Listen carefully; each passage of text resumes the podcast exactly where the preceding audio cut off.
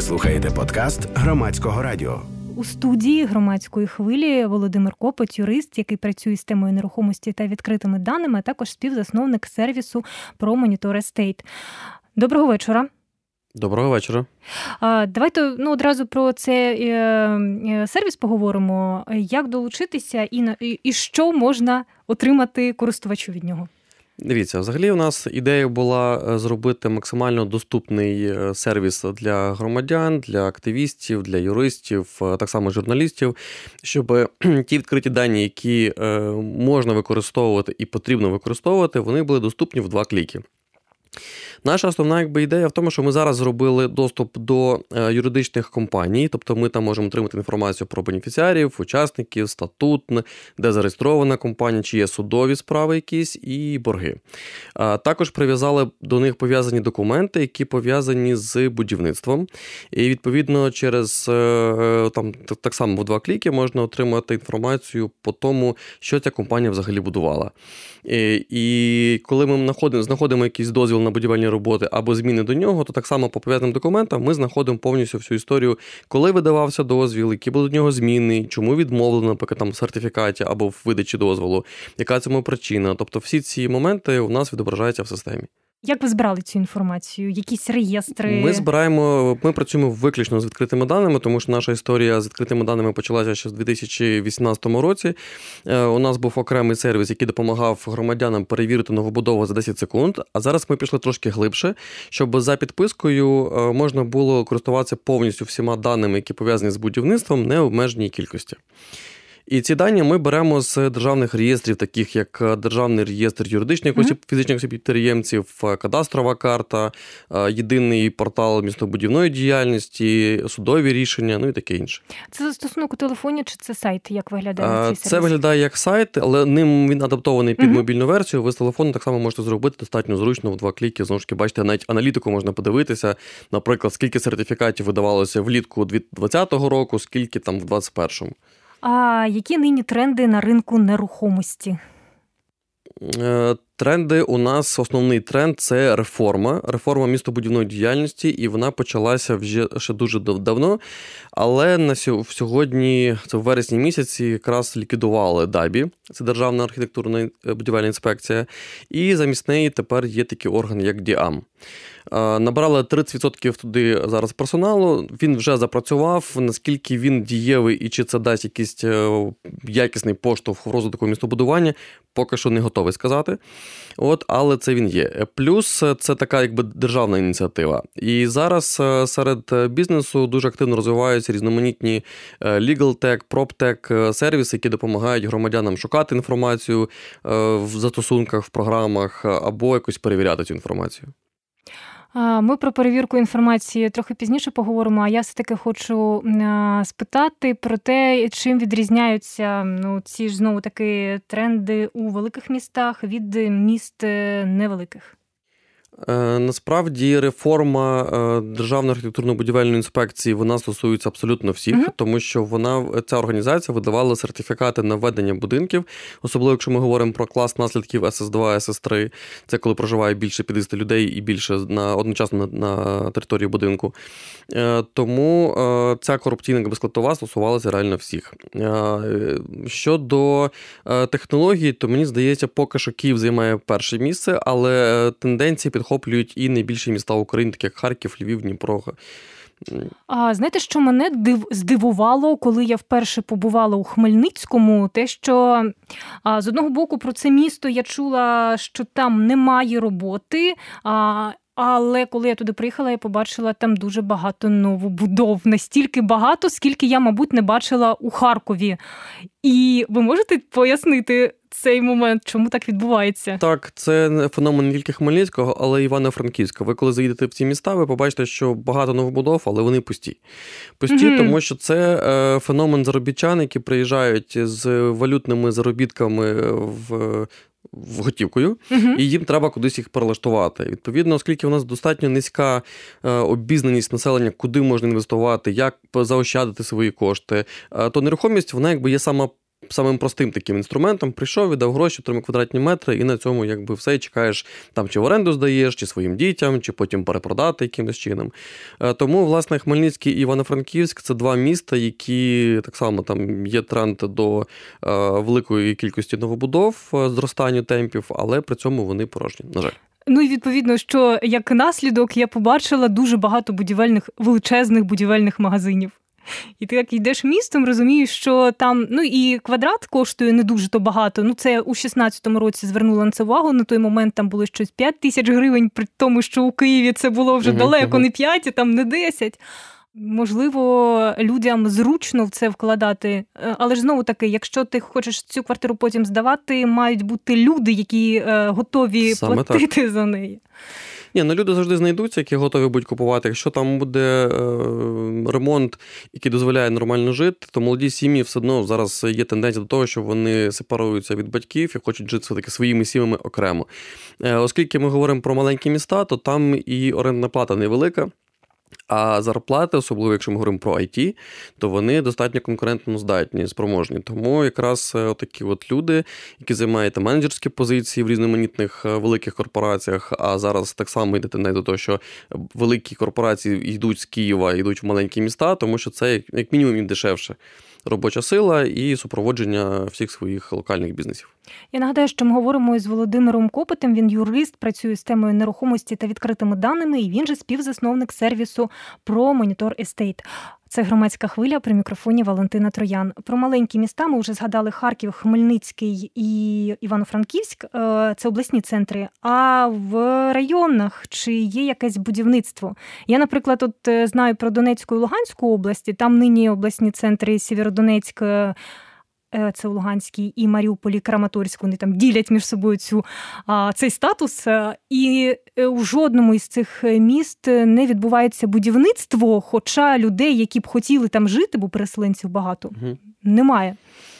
Е, ну, насправді причини цьому є, і багато хто з експертів е, це відзначали в, своїх там матеріалах, коментарях. Е, на мою думку, проблема в тому, що це все ж таки прифронтова зона, і насправді міграція відбувається навпаки не в ці регіони, а ближче там до Київ, Одеса, Львів, тобто от, в такі місця, куди подалі від війни. Ну, є люди, які сидять на валізах, обіймають є якісь такі, посади. Є такі, але що, так. що чекають так. Якщо раніше там можна було купити квартиру там за 15-20 тисяч доларів, то зараз за 5-7 попробуй продай, і воно нікому якби не потрібно. А про те, скільки будинків е, нерухомості ввели в експлуатацію, хочу спитати. Ну, наприклад, цього року, цього літа. Е, якщо говорити про статистику, за нашими даними ввелося 685 об'єктів, і з них 225 об'єктів саме на житлову нерухомість. Тому що це по Україні. Це по Україні в цілому, так, звичайно. В минулому році було значно менше введено в експлуатацію. Ну, не значно, там 609, здається, об'єктів. Це через ковід? Е, Не Ні, думаю. Інш, інша причина. Не думаю, що це саме через ковід було, тому що у нас же, якщо ми говоримо про великі будівництва, як житлові комплекси, то там е, багато забудовників взагалі притримували хід введення будинку експлуатацію. Якраз 20-й рік був перехідний, коли відміняли пайовий внесок. І для того, щоб його не платити, е, спеціально затримували строк строк введення будинку в експлуатацію. А в 21-му вже почали якраз е, повноцінно це робити, тому що. Ну, хочеш чи не хочеш, треба людям виконувати свої е, зобов'язання перед людьми і віддавати вже квадратні метри. Поки будинок не введений в експлуатацію, то не можна оформити право власності.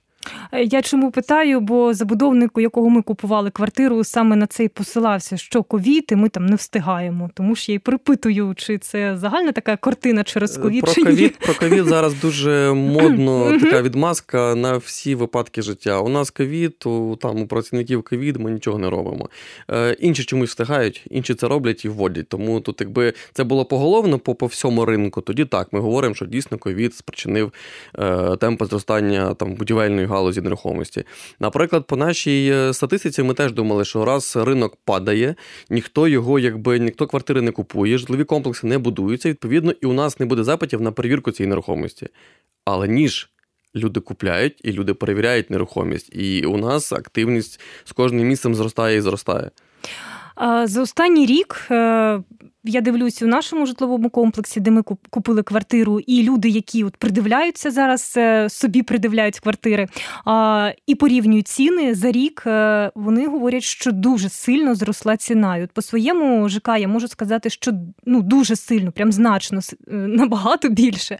А чи з чим це пов'язано? Знову ж таки, ковід, які економічні проблеми, чи можливо якісь інші фактори? Щодо ціни, я вбачаю декілька причин. Перша причина це те, що е, будується. Е, багато будівель. У нас, ну, точніше, були ж афери з Укрбудом, він лопнув, uh-huh. луснув, точніше. Потім банк Аркада піддали під банкротство. І люди знову засумнівалися в надійності в первинному ринку. І вони масово перекинулися в на вторинний ринок. І вторинний ринок е, популярністю дуже сильно користується, тому що там є всі готові документи. І за моїми спостереженнями, зростання е, за останніх 4 місяці в повторинці стягнуло близько 30%. Щодо новобудов, е, то ціни виросли через те, що у людей, по-перше, залишилися гроші на руках. Вони знову ж таки не знають, що з ними робити, тому що нестабільна ситуація з тим так само ковідом.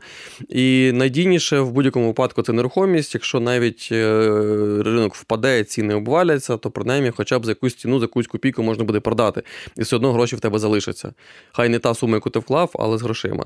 Ну і е, тенденція до того, що дорожчують зараз будівельні матеріали, це не секрет, і забудовники про це відкрито говорять, не тільки вони. А, ви про вторинний ринок згадали? Чи е, дійсно безпечніше купувати на вторинному ринку? Бо мені здається, так само можуть виникнути нюанси. Якщо купувати з юристом, то безпечно купувати як на первинному ринку, так і на вторинному. Єдина відмінність е, вторинного ринку в тому, що разом з документами ви купляєте і квадратні метри, які ви зможете пощупати, які ви зможете побілити, пофарбувати, не знаю, там шпалерами обклеїти, ну жити одним словом. То на первинному ринку нерухомості, якщо ви не володієте інформацією про забудовника, не володієте інформацією про ті документи, які взагалі в нього є, про не цікавилися репутацією забудовника, який в нього строк затримки, то ви по факту купляєте повітря. Яке теоретично через там рік-два обросте е, цеглою кращому випадку, а ну якимись там стінами. От знаєте, я знову ж таки за своїм досвідом скажу, що ми купували не повітря, ми зайшли у квартиру. Вона вже була. Ми дивилися кілька разів на цей ЖК і бачили, що він стрімко зростає. Ми купили е, вже готову квартиру. Нам обіцяли воду з артезіанської свердловини, і знаєте, це вода тепер такого жовтого кольору. Я не знаю, як себе убезпечити від е, а, такої ситуації. Забудовник говорить, що вода за всіма показниками чиста, питна, але вона отака. Слухачі не можуть побачити, але це коричневий кольор. Я зараз показую на шпалерах на стінах на душах. Питання в тому, що е, ну, по-перше, треба розуміти, що якщо великий житловий комплекс і там одна чи дві а, скважини... і ще хвилинку. Нам обіцяли спочатку все таки централізоване водопостачання. Потім нам зробили свердловину і обіцяли чисту воду. Угу, Але от угу. маємо таку. Так, велика кількість е, людей, відповідно, скважина е, свердловина має властивість Е, змінювати свої властивості як по рівню води, так і по якості води. Відповідно, коли багато води споживає, то вона просто виснажується, та свердловина, ну і має те, що маєте. Е, якби у вас було центральне водопостачання, то у забудовника мала бути на руках е, технічна документація, технічні умови на підключення до комунікацій, в тому числі на світло, на газ, якщо там є, на воду і водовідведення. Якщо таких документів не було, то відповідно він вам ну то, що обіцяти, він то міг обіцяти, звичайно, на на, на, на пальцях. Але реально він цього зробити не міг, тому що е, ці постачальники таких послуг вони не погоджували з ним таких технічних умов. Гаразд, е, як нашим слухачам, які зараз е, обирають собі житло, не потрапити в таку ситуацію, яку потрапила я? На що звертати увагу? Що вимагати від забудовника? Які документи? У нас якби є таких ключових п'ять п'ять моментів, мабуть, п'ять нюансів, які ви повинні е, розібратися, можливо, навіть і без юриста. Це перше за все, це документація, дозвіл на будівельні роботи. Якщо є, наприклад, там декларація про початок підготовчих робіт чи дозвіл на підготовчі роботи, але нема самого на будівельні роботи, то це означає, що забудовник не вправі взагалі будувати. Це раз. По-друге, це цільове призначення земельної ділянки. Воно повинно відповідати е, меті забудови. Якщо, наприклад, ви бачите, що, що земельна ділянка видана під адміністративну будівлю, то ні про який житловий комплекс ми говорити не можемо взагалі. Тобто він буде вводити в апартаменти. Апартаменти це не житлове приміщення. Відповідно, ви там не зареєструєтеся, і комунальні платежі у вас будуть втричі дорожчі, як для юридичних осіб, а не для фізичних осіб. Зараз, правда, вже прийняли закон, який е, прирівнює апартаменти до житлової нерухомості, і там можна буде зареєструватися. Але невідомо, як саме це запрацює, як це будуть працювати реєстратори, коли будуть такі речі робити. Це друге. Третій момент е, це безумовно технічні умови підключення до комунікацій. Треба звернути увагу, що відбувається. Е, чи дійсно технічні умови видані під це житло? Бо, наприклад, бували випадки, коли забудовник е, мав дозвіл на будівництво школи, і технічні умови у нього так само ж були під будівництво школи. Ну, мовляв, люди ж не читають, кому це треба. От, дозвіл ж є, бумажка з печаткою. От, Відповідно, у нас все є. А коли ти починаєш вчитуватись, розумієш, що там якби школа тільки може бути, то і про які будемо говорити. В школі там може бути до 400 людей, там учнів, які будуть вчитися, а в, в ЖК це може бути 2-3 тисячі людей. Ось. Е, Наступним я би обов'язково перевірив судові справи. Чи немає ніяких арештів, кримінальних справ, чи взагалі стосунків між е, партнерами по цьому, ну, між учасниками забудови. Ось. І останнє це строки введення в експлуатацію попередніх будинків. Тобто, скільки вони обіцяли, наприклад, там в 16-му році почали, обіцяли в 19-му, а зараз 21-й вони все ще будують. І тут вони вам будують новий будинок, кажуть, що от ми в 22-му році в кварталі, третьому вже здамо. Ну тобто, вже якби рівень довіри знижується. Я зараз згадала, ми теж коли обирали квартиру, я не буду називати ЖК, мабуть, це не дуже доречно. Тим не менш, це у у селі біля Києва величезний ЖК, який нам показали готову, ну дуже таку прикольну планування квартиру, і обіцяли, е, що у сусідньому будинку оцей побудований, сусідній будується, і така ж сама таке ж саме планування, і така ж сама квартира. А, І от е, я дуже часто там буваю і дивлюся, оцей перший будинок, який от він як був у такому, ну от нібито вже добудованому стані, але не ну там не живуть люди, а той взагалі не будується. Але територія навколо велика, і вони обіцяють побудувати там містечко. Я не уявляю, скільки років піде на те, і чи добудується воно. Але мені регулярно приходять смски про те, що встигніть купити, ми там підвищуємо ціну а, там, на тисячу гривень. І е, я думаю, на що вони розраховують? Я ж є в їхній базі, вони там ну, знають, що я до них приходила. І от і це до, питання про те, що подивитися, коли зданий. От я коли він не зданий, він нібито вже готовий, і нібито вже другий будується, але от по факту ну, ну вже ви можете два подивитися роки, знову ж таки, користуючись системою про Monitor Estate, ви можете за адресою чи поза замовником знайти цей дозвіл на будівельні роботи, подивитися, коли він був виданий. Зазвичай будівлі будують за три роки, якщо ми говоримо про 9 поверхів плюс. Е, ті, які 4-5 поверхові, то ще швидше. Відповідно, якщо вони отримали дозвіл в 16 році, зараз 21 і він до сих пір не введений в експлуатацію, це означає, що там є якісь проблеми. І якщо є проблеми, то що ми робимо? Розвертаємося, йдемо, шукаємо інший комплекс. А ви можете навести е, такі вдалі кейси, коли е, дуже довго там тривало, тривало будівництво, були якісь проблеми, але забудовник їх. Вирішив, і все-таки комплекс здали. Ну, є такий один комплекс, він ще не зданий в експлуатацію, але він тянеться ще з 2000 чи 9 чи 12 року на Глибочицький. Його зараз будує Київміськбуд. Е, не будемо на правах реклами розказувати, що за комплекс, але він е, його якраз підхопили, тому що він був проблемний, щоб не було скандалів, добудувати. І його начебто будують. Але знову ж таки обіцяли здати його ще в 2020 році, 21 рік, і ще не видно кінця, коли він буде збудований. Я, наприклад, знаю теж, ми коли дивилися, це в межах Києва, але на околиці е, буди... Е, житловий комплекс. Е, там живуть кілька моїх колег, тому я ну, так довірилася, пішла, подивилася. Люди там дійсно живуть, але ще ну три будинки вони не здані. І от два роки минуло, і досі ні. От тут теж я б ну, якби я е, купила там квартиру, то коли б то мої жили, у них було б все добре. А я б ще чекала. От угу. теж, е, тобто, не завжди е, якась гарна історія попередня, це запорука того, що ти все таки в'їдеш в свою квартиру. Так, просто ми зараз вихоплюємо окремі кейси, які е, треба дивитися реально в комплексі. Тому що там дивитися, от, наприклад, якщо говорити, що от є один будинок зданий, а другий не не, не зданий, але він точно буде зданий, бо той же ж вони здали, як, як, як якось, то не можна так так робити. І навіть наші клієнти, які говорять, ну ви ж перевіряли вже той комплекс, ви ж, мабуть, знаєте, маєте якийсь фідбек по ньому, як зворотній зв'язок. Я кажу, що так, ми маємо, але там могло щось змінитися. І справді заходимо в судові справи, а там почалося кримінальні справи, арешти будинків, тому що місяць тому ми перевіряли, там було все в порядку.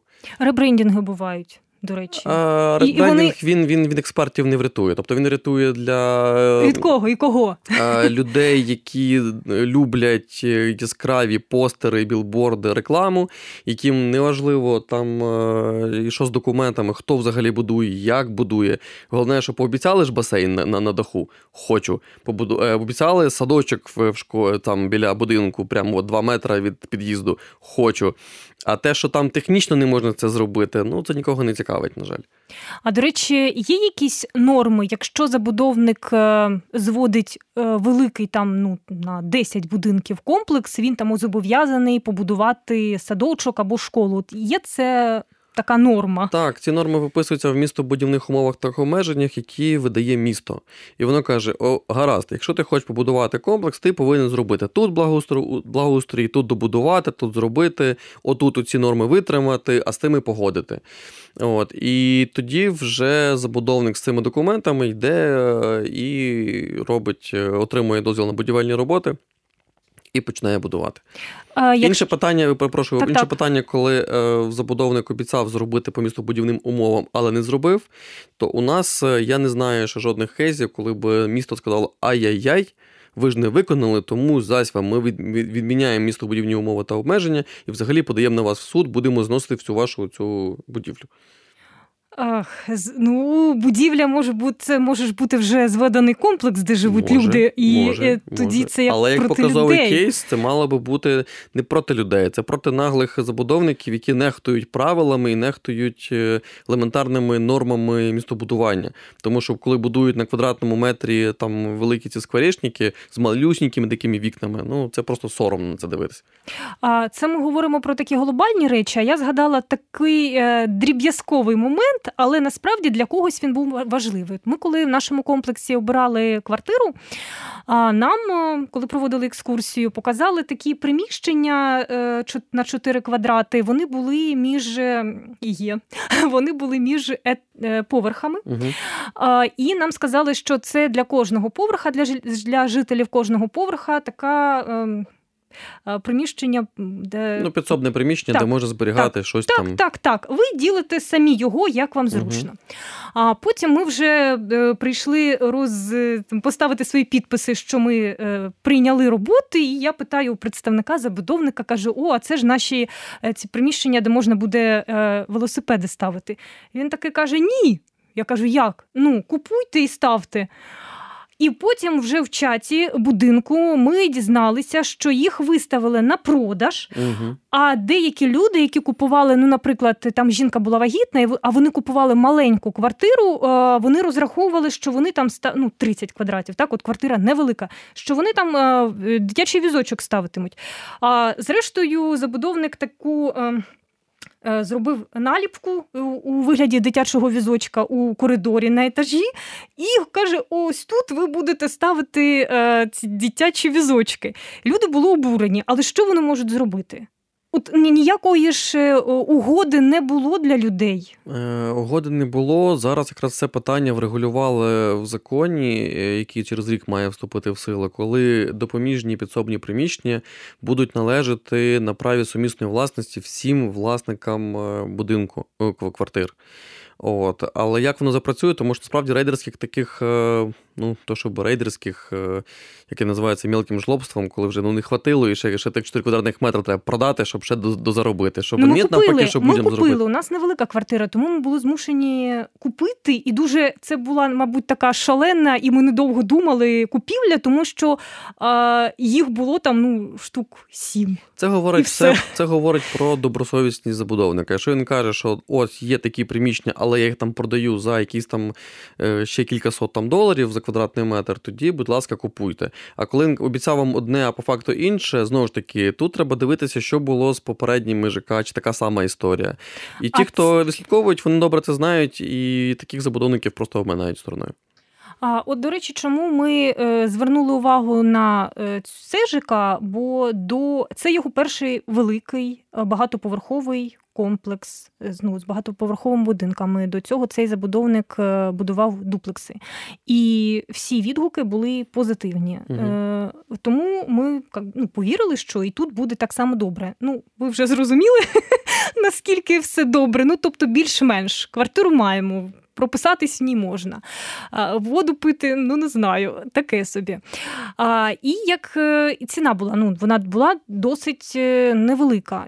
І, це нас трохи ну, притримувало, бо ми боялися, що ну якось е, мало хочуть е, за ці квартири, можливо, щось не так. Ну, зрештою, все по документах виявилось нормально. От про маленькі ціни, чи завжди тут е, якась може бути замішана шахрайська схема, чи ні? От є якесь пояснення. Може бути, може бути. Треба дивитися взагалі на ринкову ціну по району. Якщо, наприклад, в нас був нещодавно кейс, е, коли е, клієнт каже, хочу на Лук'янівці квадратний метр 1300 доларів за готову квартиру вже з документами в реєстрі на право власності. І я думаю, ну давайте спочатку кидайте на документи, ми подивимося на них, тому що 1300, коли на фоні готові будинки по Подолу, навіть в старих будинках коштує 1500, в хрущівках там е, цих історичних будівлях, а тут новобудови 1300, ну якось є питання.